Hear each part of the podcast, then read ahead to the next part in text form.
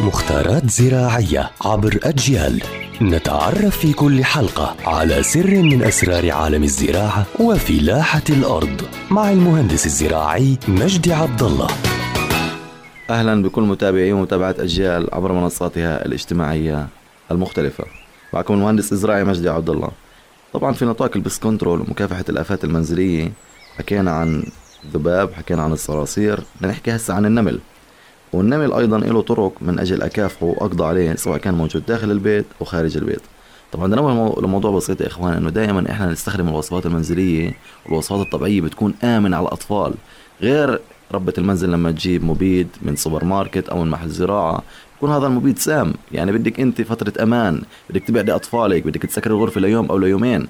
أما هي الوصفات المنزلية مباشرة يعني أنت بتقدري إيه الأطفال يجوا الأطفال يروحوا لأنه ما ما بتقضى عليهم أو ما بتضايقهم.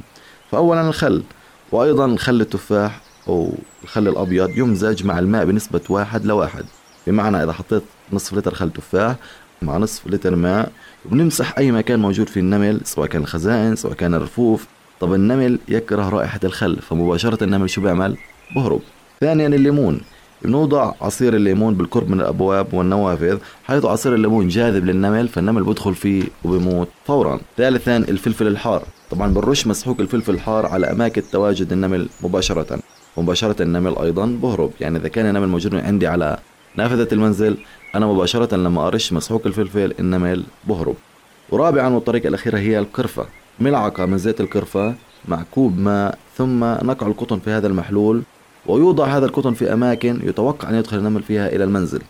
طبعا راح تلاحظ أنه النمل أبعد بعد فورا. فهي هي يعني أشهر أربع طرق لمكافحة النمل الموجود داخل البيت. ويعطيكم العافية.